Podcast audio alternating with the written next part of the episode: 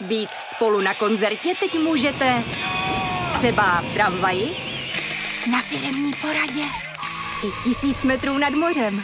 Jsme tu, abyste mohli být mezi svými kdekoliv. Tak zůstaňte ve spojení díky datům na naší nejrychlejší mobilní síti v Česku. T-Mobile. Vítejte v galerii osobností. Jmenuji se Jiří Kubík a ve studiu Seznam zpráv dnes přivítám člověka, který o sobě říká, že už má vše hotové.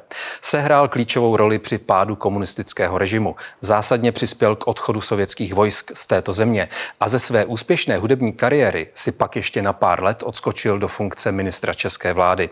Mým hostem je pan Michal Kocáb.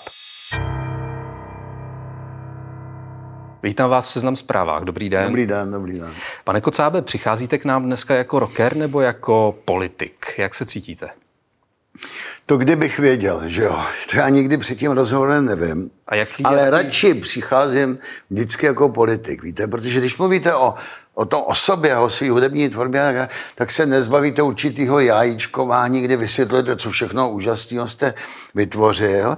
Když mluvíte o politice, tak si můžete dovolit takový širší rozklad těch okolností, často i historických, mezinárodních a tak dále. A už nemusíte mluvit tolik o sobě a to mě vyhovuje. Jo, dobře, tak uvidíme, jak nám to nakonec dopadne. No, jasně. Tak, ale na úvod tradiční ping-pong. Když vám řeknu slovo, požádám o vaší reakci, co vás napadne. Varhany. Eh, to, co si máma vždycky přála, abych byl, abych byl varhaník. Jo. To je její přání, to se splnilo. A vy jste to studoval? Já jsem to vystudoval a, a přivedl mě k tomu Marian Varga. Já jsem dlouho jako vzdoroval té mámě. Já jsem říkal, budu hrát radši na piano. Jo, jsem chtěl být muzikant. Ne, pak jsem viděl Mariana Vargu, kolegu muziku a zešíl jsem z toho. Pražský výběr. No to je taková jako moje nejzásadnější, to je můj nejzásadnější životní hudební projev. I když jsem vystudoval vážnou hudbu i u Ilí Hurníka, trošku někdy mám takový pocit, že bych si to měl víc věnovat. Teď připravím s Michalem Horáčkem operu, tak tam si to trošku doženu.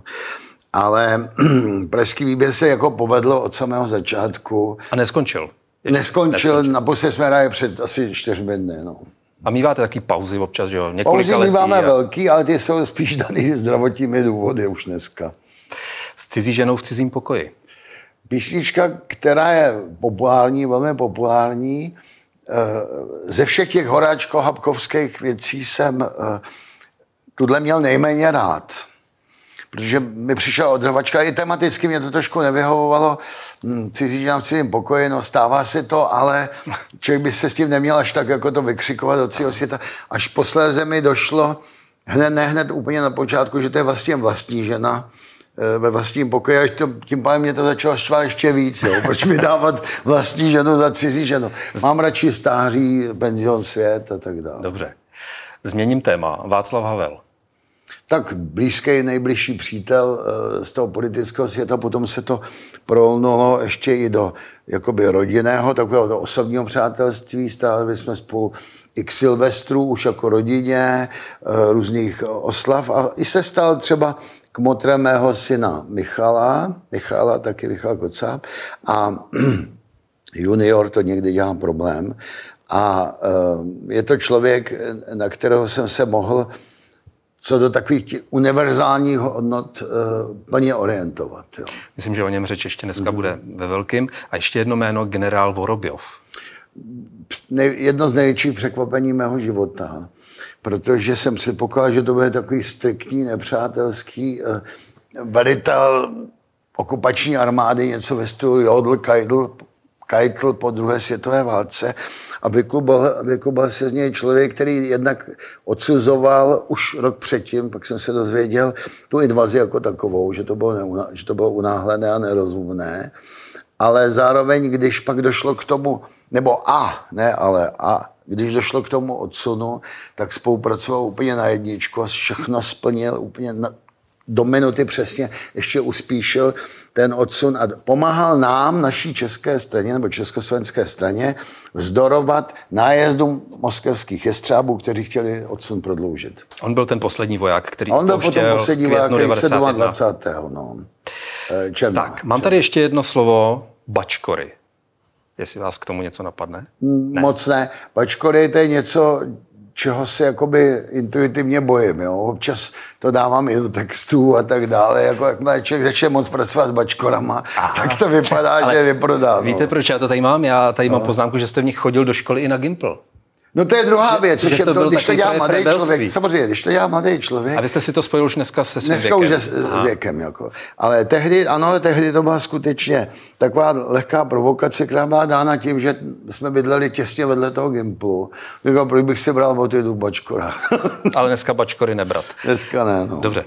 Tak, tím jsme možná některá témata předznamenali, o kterých budeme mluvit a můžeme na rozhovor. Ano, ano.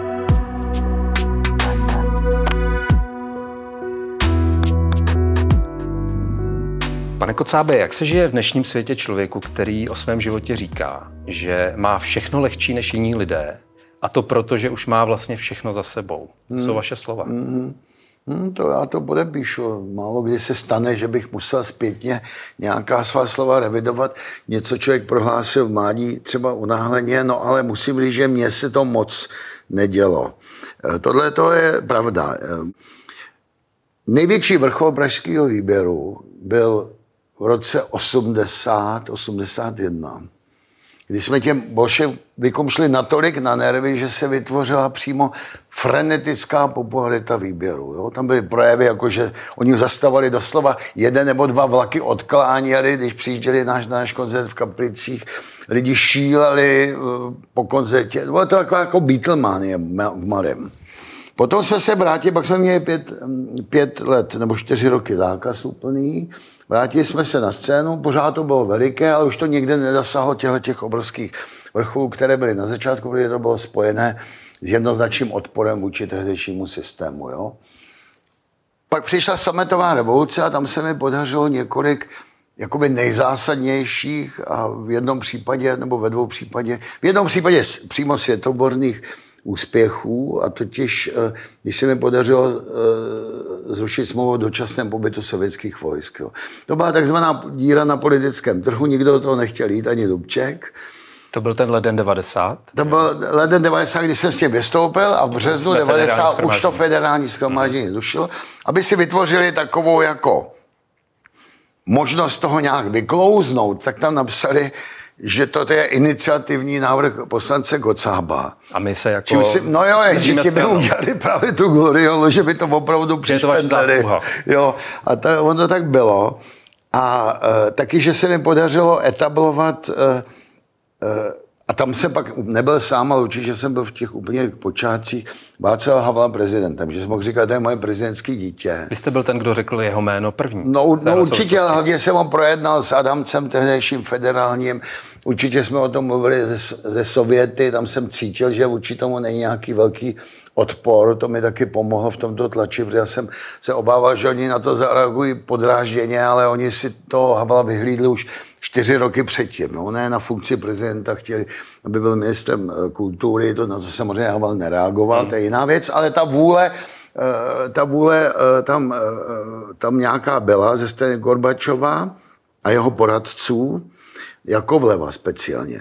A potom se povedla ještě taková ta, možná to je jakoby nejvýznamnější vůbec, i když nemůžu říct, že to je už jenom úplně osobní, to jsme dělali s Michalem Horáčkem a to je ta iniciativa Most, kdy se nám podařilo dostat jakoby do kontaktu právě na jedné straně federálního premiéra se svým poradcem Oskarem Krejčí, který, Krejčím, který tam sehrál teda velikou roli a, eh, a na druhé straně dizidenty v čele s Havlem, takové ty, ty tvrdé antikomunistické dizidenty tak to bylo úžasné, to bylo těch prvních, dejme tomu 10, možná 14 eh, dní eh, sametové revoluce. Teď jste ale vymenoval opravdu naprosto zásadní zlomy, no. jak ve vašem životě, tak no. ve, v životě eh, téhle společnosti. A odehrálo se to na tom přelomu let 80. 90. Přesně, no. A chcete tím říct, že to to je to všechno, co jste docílil? To, Nebo to, to nejvíc, že už to nebylo možné nikdy Já jsem reagoval překonat? právě na vaši otázku, to už bylo nepřekonatelný. Takže dalších 34 let už Ne, já věděl, jsem byl jako to... občanský aktivista, jako intenzivní, mluvil jsem třeba na Majdanu, že jo, eh, tam se zastupoval Československo, Českou, tehdy Českou Slovenskou republiku. Eh, byl jsem eh, v Iráku před válkou zálivu, zažil jsem to strašně moc Saudské Arábii, hodně vzruchu, ale nic se už nemohlo vyrovnat hmm. tomuhle tomu. Jo. Ale občas míváte asi takové jako puzení vstoupit do nějaké aktivní role. Jenom vzpomenu, loni na jaře se o vás tehdy začalo mluvit, nebo vy jste koketoval s tou myšlenkou kandidatury na no prezidenta jo. republiky. Jak na tohle vzpomínáte, na tu loňskou epizodu? No asi tak, že, to, že až při příštích volbách už to udělám určitě. To jste si jistý. No, A to říkáte teď, možná no, pak změníte názor. To, tady v tomhle případě možná změním názor. Jo? A bude to možná poprvé, kdy změním názor, protože záleží, jak se situace bude vyvíjet. Jo? Mně šlo o to, aby těch 30 let po sametové revoluci stál v čele našeho státu nějaký normální, normální řekl demokrat. Jo? A ne zase bývalý komunista. Tak o tom mi skutečně šlo, potom jsem to vzdal, protože jsem viděl, že, že ta kampaně je tak obří. Že, a jste to vzdal tehdy se slovy, že vidíte, že tam jsou jasně pro západní kandidáti bez komunistické minulosti a s větší podporou veřejnosti, než jste vy. To bylo někdy loni v listopadu. No, Tím jste tak myslel, to byla nešikovná formace, protože ten skutečný důvod, proč jsem to vzdál, byl ten, že na jedné straně stál jasně Babiš a na druhé straně stál jasně Pavel s takovou podporou, že to nemělo obdobu. Já jsem mm-hmm. také tehdy řekl, že cítím, že nemám dostatečnou kvalifikaci, že jsem nebyl ani ve straně, ani v STB, nebo v tajných službách. Jo.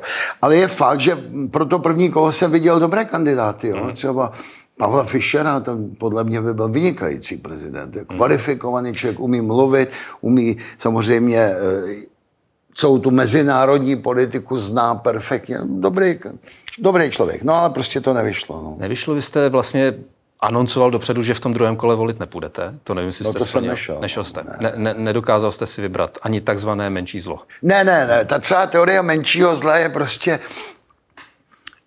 teďko, eh, je já jsem chtěl říct abiblická, ale to slovo neexistuje, jako proti Bibli, jo. Proti morálce, proti základním zásadám, jaké pak menší zlo. Kdo vás nutí do toho vybrat si mezi satanášem a Belzebubem, jako jo. No tak Belzebub je trošku hodnější, ale je to taky, no, tak to jsem nechtěl. Pak je to Sofijna volba, znáte, všichni hmm, známe ten hmm, film, jo. To je taky menší zlo. Ne, do toho se nesmíme nechat v žádném případě natlačit a odmítnout volit mezi dvěma zly je taky legitimní politický nebo občanský no, postoj. No a když to vidíte teď s odstupem těch několika měsíců po zvolení Petra Pavla prezidentem, jak to vnímáte? Dokáže, dokázal Dokážu se... abstrahovat od té jeho minulosti a posoudit jeho konkrétní kroky. Jeho konkrétní kroky směrem k Ukrajině jsou na jedničku, když to tak vemu v mých očích, já nemám co známkovat lidi, jo, nejsem blázen, ale v mých očích jsou na jedničku. Snaha prosadit na ústavní soud lidi, které tam prosadil, to je za pět. Já teď nemyslím ty jiné, jo, ale prostě, Chápu, ty, jo. ty sporné. Nebudu to, nebudu to eh, rozebírat, jedná se o ústavní, o ústavní soudce. Nakonec nějakým způsobem to bylo korigováno, velkým tlakem eh, veřejnosti, odborných kruhů.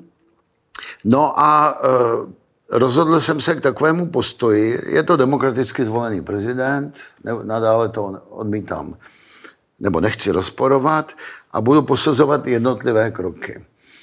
A když budou dobré, jaké pochválím, když je to bývalý komunista. Ale když se mě někdo zeptá, jestli je správný, že v čele našeho státu stojí bývalý komunista, vždycky řeknu, že ne, že to je velmi špatně a že to je velké selhání.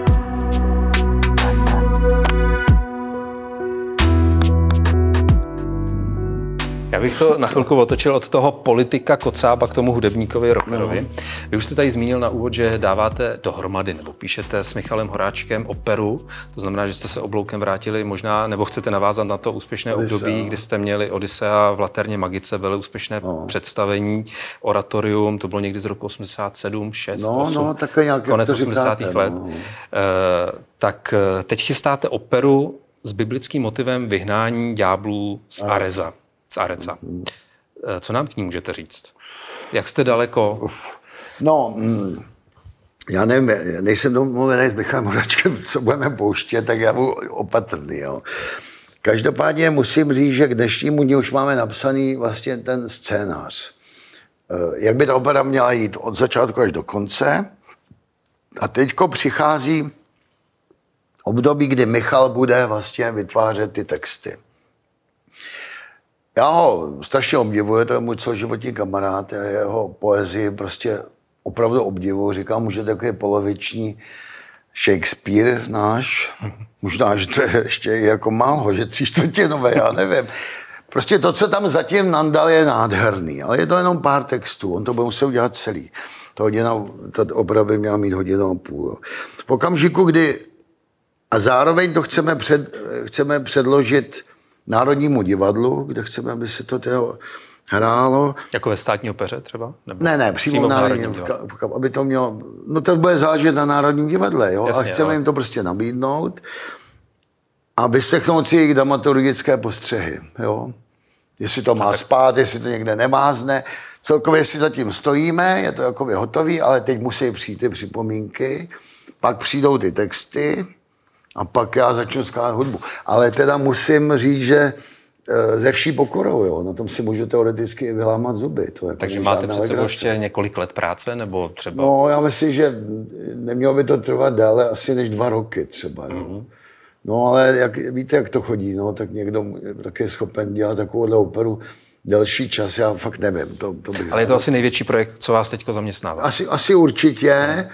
A ještě, ještě předtím, těsně předtím, bych chtěl, dostal jsem takovou nabídku, udělat hudbu od Jiřího Stracha k filmu, který teď momentálně natáčí Jiřina Bohdalová na naprosto z mého hlediska skvostný scénář. Tady já nebudu nic prozrazovat, to fakt není mým úkolem, ale na to natáčení chodím a jsem úplně nadšený. Já jsem nadšený to, jak, jak výkonem Jiřiny Bohdalové, ale třeba i hereček, který hmm. hrajou s ní, tak, tak uh, Jiřím Strachem, jak to dělá. Ten televizní film Svatá. No jo, o tom víte, mm-hmm. že jo. No. Jo, jo, o tom už jsem četl. Jenom když se vrátím k tomu vyhánění ďáblů, eh, četl jsem taky, že to je podobenství de facto k situaci, kterou sledujeme na Ukrajině, eh, ruskou agresi, barbarské vraždění civilistů. Jak na tuhle situaci, kterou zdá se chcete nějakým způsobem zobrazit i v tomhle díle, pohlížíte jako člověk, který se zasloužil právě v tom roce 91 o odchod ruských sovětských okupačních vojsk eh, z téhle země? Ehm, ne, neprobouzí se ve vás nějaké obavy z toho, jak by to mohlo vlastně být? No, jak by to mohlo být dál? No, obrovské obavy. Samozřejmě tohle to je to jste dal dvě, dvě strašně důležité otázky vedle sebe. Jedna věc, jak, jak na to pohlížím, No my se s Michalem cítíme docela jako by kvalifikovaní pro to, jo? protože jsme to prožili na vlastní kůži.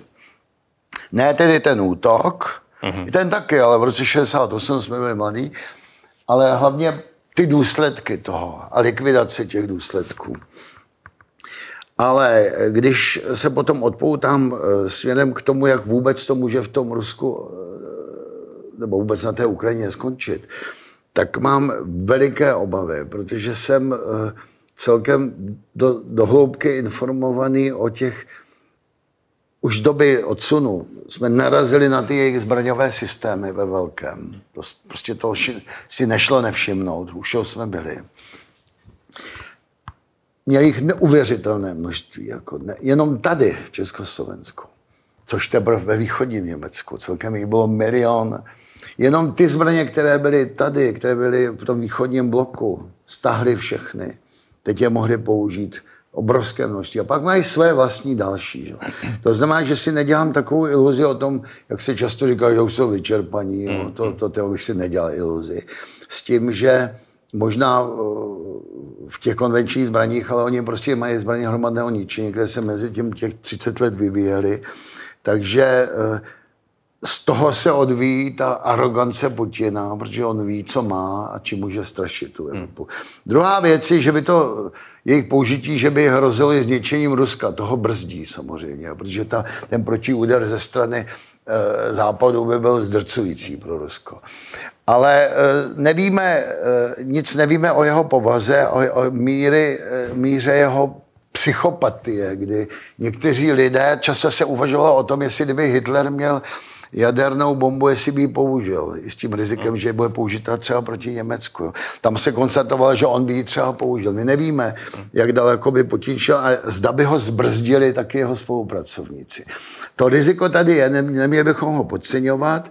A proto zahrávat si tím, že bychom jakoby polevili v podpoře Ukrajiny, považuji za krajně nebezpečné. Jo. Ale asi se shodneme a myslím, že v tom se snad no. shodnou úplně všichni, že to, že nejsou dnes na našem území okupační vojska, že odsud odešli před těmi 32 lety, je naprosto zásadní. A pokud se mířil podařilo. k tomu, tak bych ještě řekl pár slov. Už tehdy se objevila in, no, iniciativy Slabý slobo. Intenzivní tlak ze strany kremelských jestřábů, aby ten odsun byl. Někteří to formulovali jako zastaven, jiní jako pozastaven a jiní jako roztažen na 5 až 10 let. Jo. A mezi tím by se dostal Putin k moci. Jakmile by tato situace nastala, Gorbačov ušel ze hry, Jelcin oslaboval, Putin se dral k moci, třeba ještě nebyl prezident. Jakmile by tato situace bývala nastala, tak jsou to je dodnes. Hmm. A bylo to úplně všechno jinak. Jenom navážu na to, co jste vzpomínal na začátku, že jste v té iniciativě tehdy byl do jisté míry osamocený, že se k tomu nechtěla žádná persona typu Taky, předseda federálního schromáždění Dubček přidat, no. že tam měli obavy z toho, že by se nám mohli Sověti pomstit. No, je to tak? Vypnout byly to ty stejné obavy, které máme dodnes, že nám tipnou plyn, a že nám típnou uh, ropu a že se blíží zima, že nebudeme schopni vytopit. Tak argumentoval Dubček. Asi jsme neměli dostatek zásob, to už nevím. A ta pomsta celkem se nezvažovala v tom smyslu, uh, Protože jaká pak pomsta? Oni mi stačilo, aby jenom od, odevřeli, odemkli e, kasárna Milovicích a všude hmm. jinde a žádná pomsta by se nemusela konat, protože to by spacifikovali během jednoho odpoledne. Jako. Hmm. A bylo to tehdy tak, že mezi těmi uh, novými demokratickými politiky uh, tohle téma nebylo tou prioritou? Dostat ne, odsud sovětská vojska? To ne, to ne, to ne. Havel se o to velice zasazoval. My jsme to totiž dělali už od samého počátku. My jsme už toho 19. listopadu, to bylo dva dny po zásahu na Národní třídě, už jsme s tímhle požadavkem s Michalem Moráčkem vystartovali na Adamce. Ten to tak omezeně přijal, řekl souhlasím, ale museli by to odvat státy, které tu invazi provedly. Jo, ale bylo jasný, že proti tomu nic nemá. Potom v krátké době jsme sepsali dopis s Havlem, s Křižanem, s Vondrou, s Horáčkem. Já jsem tam byl podepsaný, který jsme odnesli na sovětskou ambasádu. Byl dopis pro být... Gorbačova pro Gorbačova a ten Gorbačov nám tehdy odpověděl, to bylo ještě v listopadu, to bylo hmm. brzo, jo. Ten nám odpověděl, že to přijal s porozuměním, víc jsme s něj nedostali, s porozuměním, dobře, tak rozumí tomu, že to chceme. A Havel potom eh, potom pokračoval ještě, jakoby asi pravděpodobně, já nevím, jak se domluvají, jestli telefonicky nebo, nebo prostřednictvím nějakých dopisů, Gorbačovem, kdy Gorbačov brzy oznámil, že o této věci začneme jednat. Takže Havel se o to staral na té nejvyšší úrovni, ale je dlužno podotknout, a musíme vědět, že Gorbačov v té době byl krajně osamocen taky. Mm-hmm. On měl na své straně tak podmíněně Ševardnadzeho, ten se potom přidal asi na jeho stranu více. Z kraje, ale ještě v listopadu Ševardnadze nechtěl odsunu sovětských vojsk ani slyšet. Ševardnadze. Hmm. Kdo se vyzná v tom detailu, tak by ho to mělo zarazit. Jo. Gorbačov už asi jo, jak jsem vám teď řekl s porozuměním, Potom, uh, potom uh, přišel asi čtvrtý, pátý prosinec, teď si přesně nepamatuju, kdy Sověti odvolali tu invazi. No, to bylo celkem brzy. A pak se to začalo všechno hýbat a další jakoby impuls to dostalo na konci prosince, kdy Čalfa odjel do Moskvy a dojednával s tamnějším premiérem ty možnosti eventuální realizace toho odsunu. Jo? A také to nějak šlo, potom jsem, jsme zrušili tu smlouvu o dočasném pobytu, mezi tím v, v únoru už začali jednat ministerstvo zahraničních věcí, už začali v lednu, začali jednat s tou sovětskou stranou na té úrovni eh, rezortní, ministerstva zahraničí věcí o tom odsunu. No a 26. února byla podepsaná smlouva o odsunu. Takhle, když na to vzpomínáte po těch mnoha desetiletích no. dneska už, tak se to zdá, že to šlo všechno ráz na ráz a byla to taková záležitost několika týdnů a všem bylo všechno jasné, přijali to s porozuměním a komunisté odešli. Gorbačov. A Gorbačov, samozřejmě. Ale uh, vy si v té knize kladete taky na jednom místě otázku, co by se stalo tehdy, kdyby se komunisté rozhodli potlačit sametovou revoluci silou. No, co by se stalo? No, to, to jsou... To, to, Jak moc to bylo reálné? to čet a to, to dáváte perfektní otázky, protože to bylo to nejzásadnější. Oni měli připravený tři akce hlavní a pak ještě nějaké doprovodné akce. Ale ta hlavní akce byla akce zásah, kde už vyčlenili prostě určitý počet vojáků, bylo to asi pět tisíc vojáků u nás, asi tři tisíce na Slovensku, nepamatuju si přesně, proti demonstrantům, plus tanky, plus kolovou techniku brněnou, plus letectvo a vrtulníky. Uh, akce Norbert, kde byly předem připravený seznamy, to šlo za ministerstvem vnitra, a podle těch předem připravených jmených seznamů by bylo až 10 tisíc lidí zatčeno přes bylo, noc. To byly seznamy koho? Nebo... Nepřátel režimu. Nás prostě. Kteří no, byli v tu dobu aktivní nějaké odpor. Já jsem to s ním nepsal, že nevím, koho tam měli. Jasně, ale jako 10 tisíc je hmm, hodně, hmm, takže tam asi byl kde kdo za, co, za celý to období hmm. normalizace. Jo.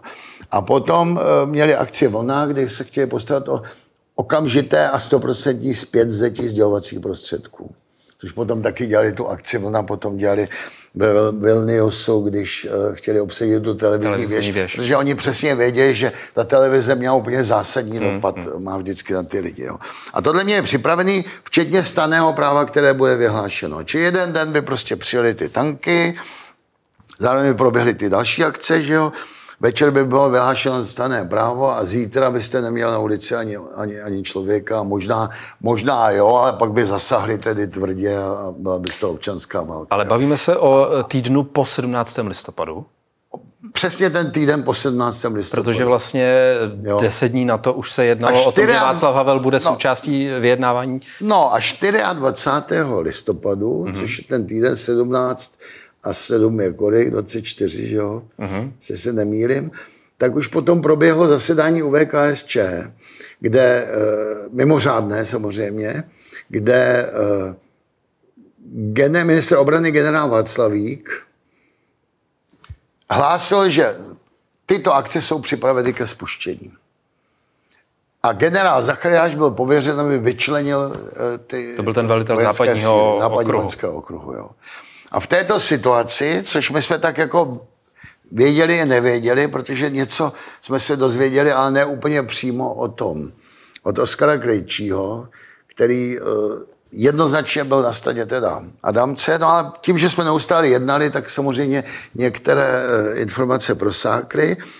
A zároveň jsme zaznamenali pohyb, je, eh, Honza Urban zaznamenal ten, já mu říkám dispečer sametové revoluce, on bral telefonáty z celé republiky, oni mi říkali, že z tábora vyjíždějí dva nebo tři dny po sobě a vracejí se e, vojenská, jako nějaká auta, nebo já nevím, hmm. prostě nějaké vojenské prostředky směrem k Praze a zpět tak jsem prostě vyrazil s Václavem Klausem na ten západní vojenský okruh. Václav Klaus je takový trošku paradox, ale vy jste byli vyslanci občanského fora v tu Jako dobu. občanského fora, to taky bylo, protože v tu, právě ten den jel Havel s dalšími lidmi z OF na Slovensko na setkání s VPN a říkal, ať teda vemu toho Klauze s sebou radši do toho tábora. Jo.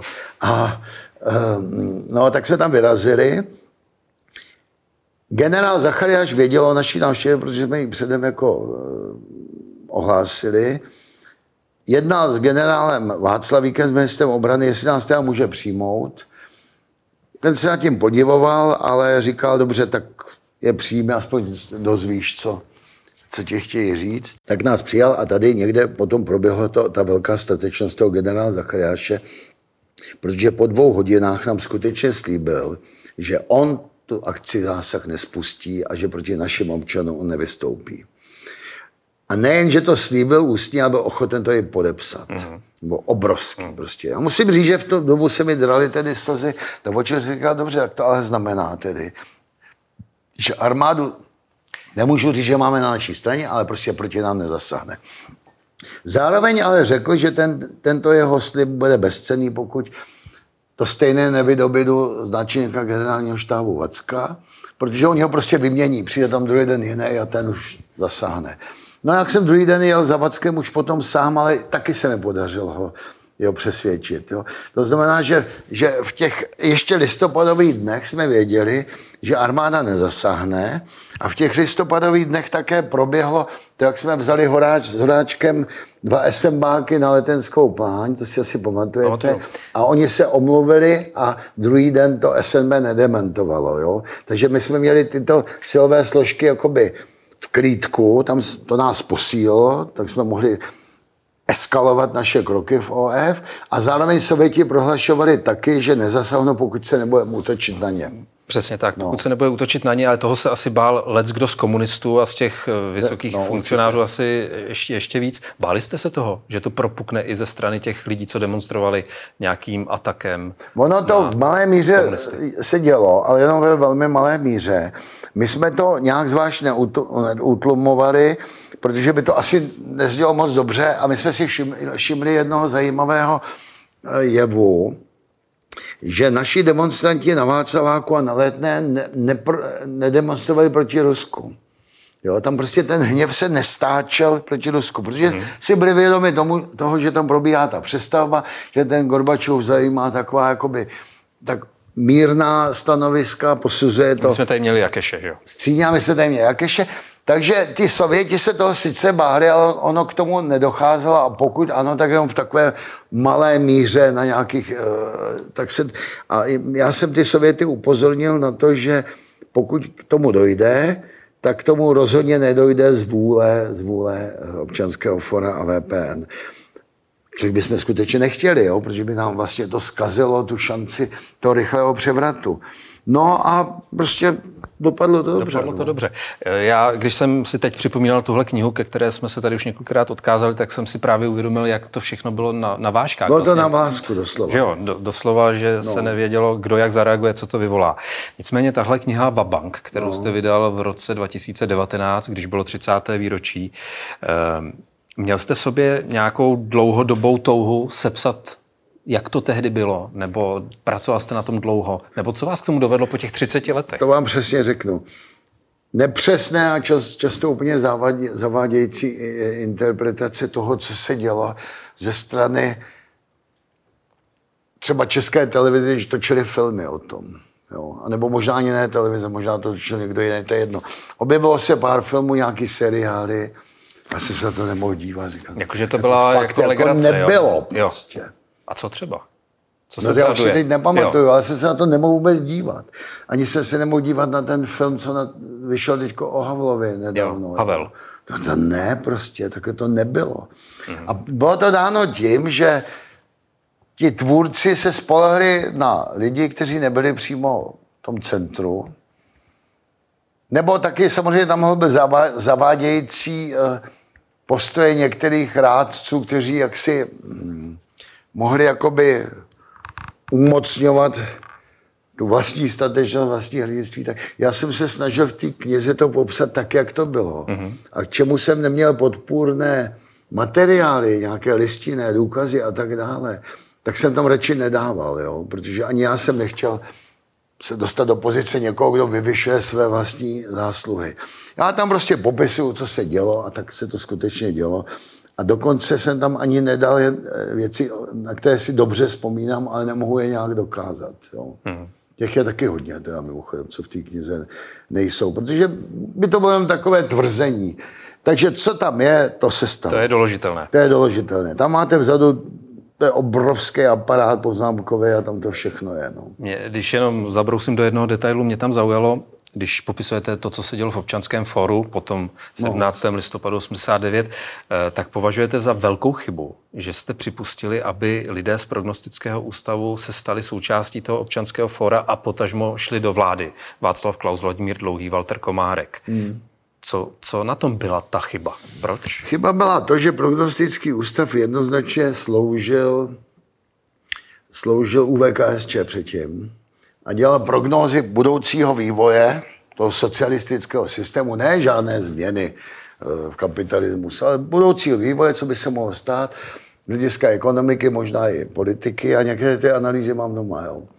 Tak, eh, a to bylo všechno pro potřeby UVKSČ. To byly lidi, kteří s nimi přímo spolupracovali. Komunisti, někteří nebyli ve straně, jako třeba Václav Klaus, jiní, ale třeba dlouhý byl předseda stranické buňky, že jo, Mimochodem, stanovisko prognostického ústavu k 17. listopadu bylo podporující ten zásah nejdřív. Jo. Mm-hmm. Jo, to bylo stanovisko, no to se potom... Takže jako myslíte, nějak... že oni velice rychle vytušili, kudy to teď poběží? No to nemyslím, to vím. Jako. A přidali se. No, přidali se. Byli tam někteří nezávislí ekonomové, kteří mohli mít jiný názor, ale na druhou stranu zase tam byl špion Kercher, nebo Kecher, jak se jmenoval, a tak. Takže eh, to, to byla organizace, kterou, kterou nám tam do té lodi sametové revoluce vyloženě nateklo. Hmm. Jo, protože to nebyli jako lidi, kteří Možná s těmi komunisty měli nějaké pletky. Ty pro ně přímo pracovali, byli, ten ústav byl pro ně vytvořen. Nevyjadřuju se k tomu, že se říká, že Antropov to přímo zřídil jako takovou jakoby rezidenturu KGB v podstatě. Jo. To nevím, to potvrzené nemáme. Dodnes ty materiály prognostického ústavu se válí v nějakém ne, neprobádány v nějakém, já nevím, v nějakém ústavu, to už si nepamatuju, kde přesně jsou. Ale toto se stalo. A chyba to určitě z mého hlediska byla, protože na druhé straně jsme tady měli celou řadu eh, ekonomů z řady obrody, což byli bývalí komunisté taky, ale kteří se s tím systémem rozešli po roce 68 a pak byli disentu celou tu dobu a ti také mohli to. To, to byl názor Honzi Urbana, proč nepřipustíme tyto lidi.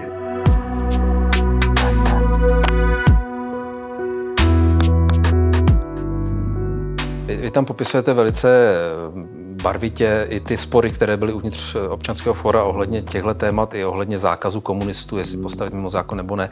Eh, vlastně ta vaše tehdejší politická kariéra trvala do toho května, června 91. Vy jste byl hmm. poslancem federálního schromáždění s odchodem hmm. posledního z okupačního vojáka, vy jste složil mandát. Eh, ta politika už vás nelákala na to další období? Chtěl no, ne, já jsem se vyšachoval sám svým slibem. Vy jste říkal, že jsem idealista, já, já opravdu jsem. Jo. Já jsem prohlásil, možná neprozřetelně, klidně řeknu, jo, že s posledním sovětským vojákem opustím eh, federální shromáždění parlament. Jo. Udělal jste to.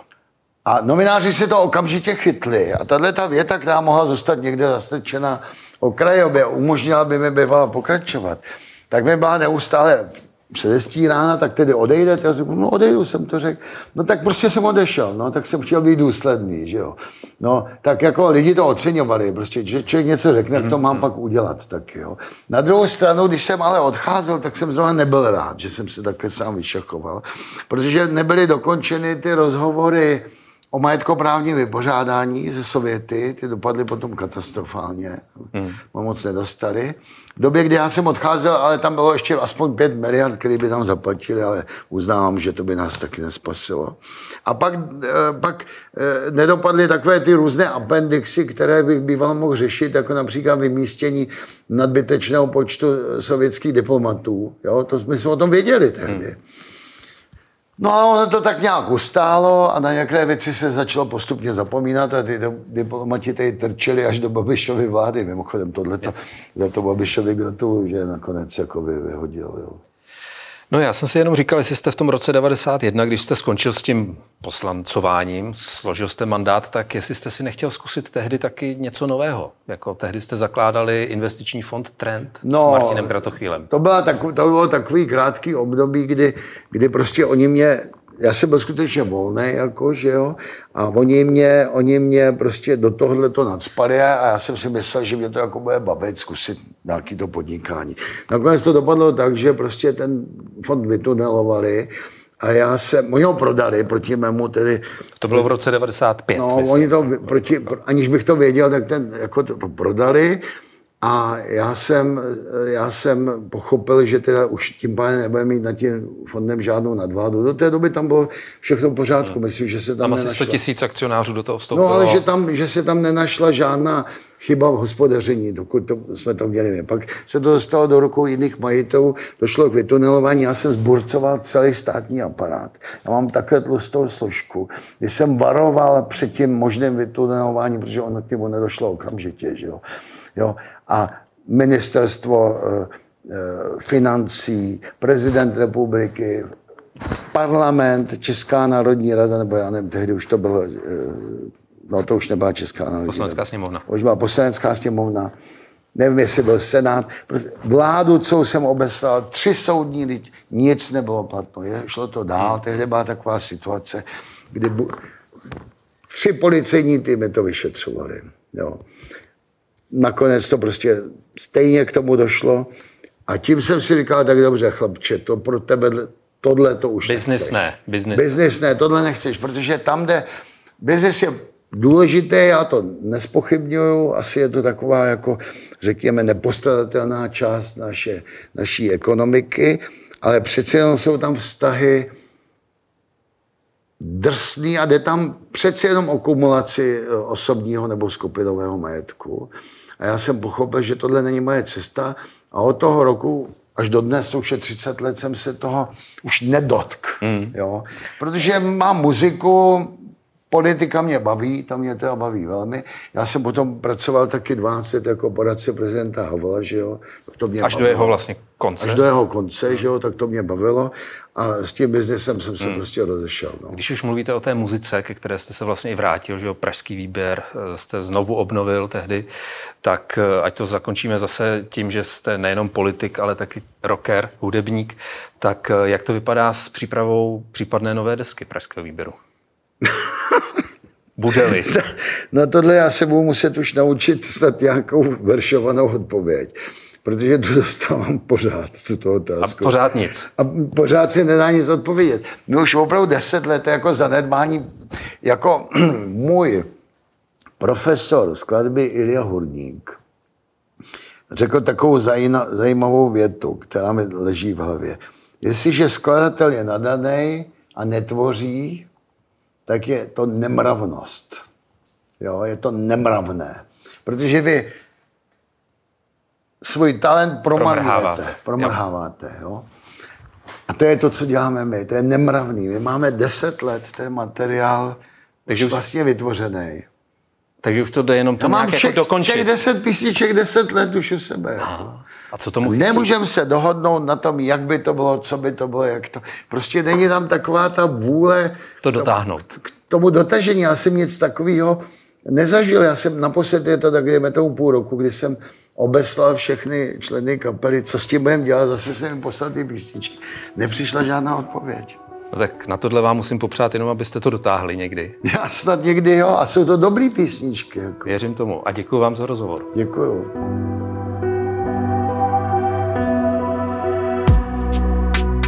Děkuji i vám, že jste dnešní galerii osobností s Michaelem Kocábem poslouchali nebo sledovali. Máte-li pro nás zpětnou vazbu nebo tip na dalšího hosta, napište nám na adresu otázky Loučí se s vámi Jiří Kubík.